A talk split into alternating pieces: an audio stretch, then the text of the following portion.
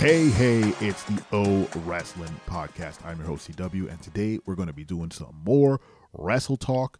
Uh, since the last time I recorded, a lot has happened, which seems to be the uh, par the course for WWE these past couple of weeks. So, Stephanie McMahon, uh, co CEO of WWE, resigned.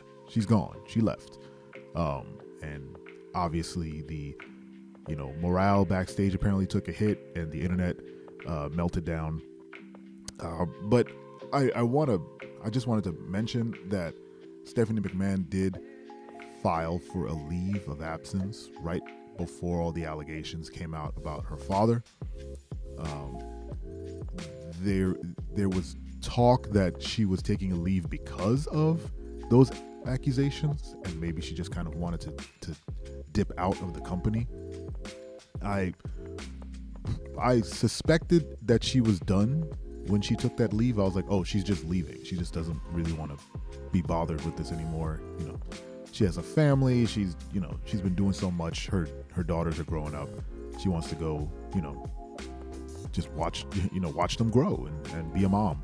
Um, her husband was working. Her dad owned the company. She's like, well, why am I still doing this? Let me go hang out. And then all the accusations came out about her dad, and I was like, oh, it's probably that. And then they brought her back in, literally like she was gone for maybe a week, and then they were like, oh, Stephanie McMahon is co-CEO, basically to, you know, instill stability in uh in in WWE and and let you know stakeholders and investors and all that. It was like, yeah, we're still you know part of the course. There's a McMahon up on in, in the CEO's chair. Uh, now that her father has returned and is apparently trying to sell the company to Saudi Arabia, uh, she doesn't need to be there anymore. So she's she said, you know what? Instead of taking a leave, how about I just dust my hands with this whole business and just say I'm I'm retired. I don't want to do this anymore.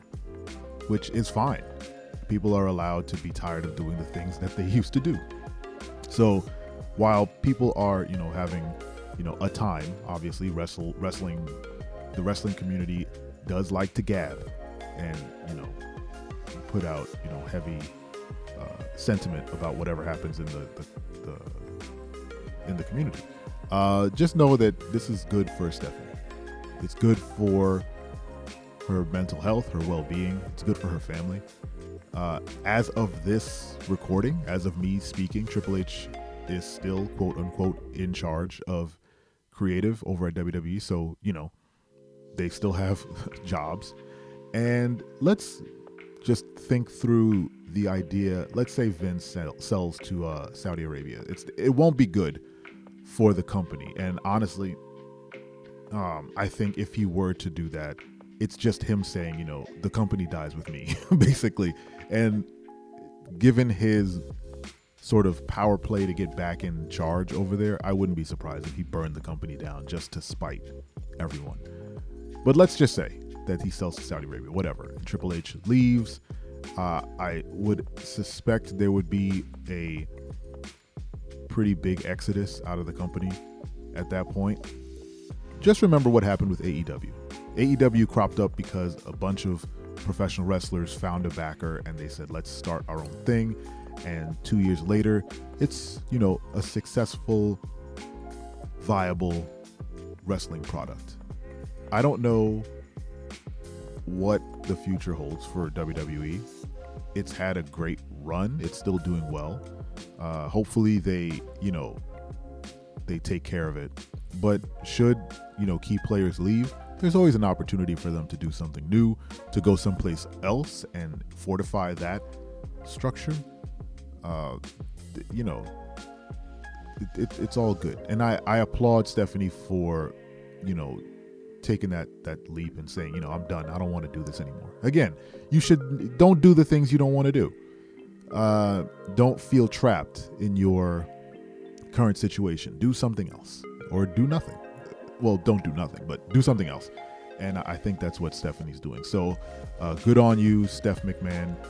And always, she's rich. she's not. She's she'll be okay. Uh, everyone in WWE will be okay. Um, at you know, at worst, uh, Vince takes over creative. and then we get more bookings of like Emma and Madcap Moss uh, getting squashed or Baron Corbin doing anything with JBL. Uh, it'll just go back to that, which is you know what's happening now anyway. So it's okay. It's just it's wrestling. It's okay. um, I, I, don't know if I'm reassuring you or myself. Uh, what else is happening in wrestling? Well, that's kind of like the big thing. I, I feel like had to address the fact that Stephanie uh, bowed out, but um, yeah, I, I didn't have much else to to kind of go over. I said it was going to be more wrestle talk, but it's kind of kind of really the only thing uh, banging about. Um, I guess we can cover Raw for a little bit. We have a couple minutes, right? Yeah, four minutes. Raw was was good. I enjoyed it.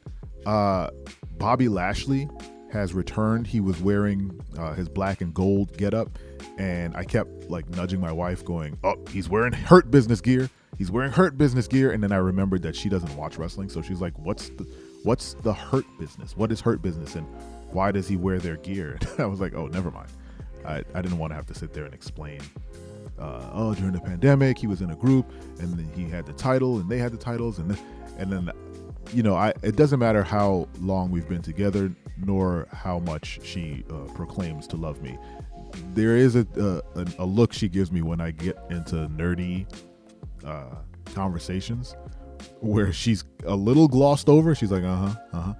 She listened and she won't, you know, be crappy about it. But I, I don't want to torture her, so I kind of was just like, oh. So uh, the Hurt Business is hopefully coming back. Cedric and uh, uh, Shelton Benjamin had a spot in the tag team turmoil. Uh, they didn't do well, but they did have some high spots. Uh, I don't know what the Hurt Business could bring to the table right now, other than you know more fodder for the Bloodline. But it's exciting to have them back. I think they they need they need a shot with a crowd. They did their best work, obviously, when there was, you know, in like the whatever, what did they call it? The Thunderdome, the the whatever dome, the, the, with all the TVs with, with silent, you know, silence or, or pumped in noise. So having actual people there to react to the hurt business to, for them to get an accurate read on how their gimmick is going I, I'm, I'm hopeful that they get to do that. Also, when MVP showed up on TV and they spoke, they actually had a segment where he spoke to Bobby Lashley. I thought they were going to cut away uh, when he said we have business to discuss, but they stayed with it. It was a great segment because honestly, I really thought they were going to do the you know long form tease, but they were like, no, let's give them something. So it was nice to see that they squashed some beef, and hopefully that you know faction comes back together and and they they have a good run with uh, with the Bloodline or Judgment Day or something. Miss Bliss has been officially pulled into the Uncle Howdy business. Uh, I mean, it was inevitable. She's been getting that Bray Wyatt symbol uh, that's been torturing her or mentally breaking her every week. So it was only a matter of time before Howdy showed up. What up, Howdy? Uh, at this point, we need some sort of closure on who this character is he, the this again the suspension of disbelief of this person coming out just kind of standing on the ring them cutting to commercial and then you know coming back and it's business as usual there's a whole thing that happens where alexa miss bliss had to get off of her table. She had to go back to the back.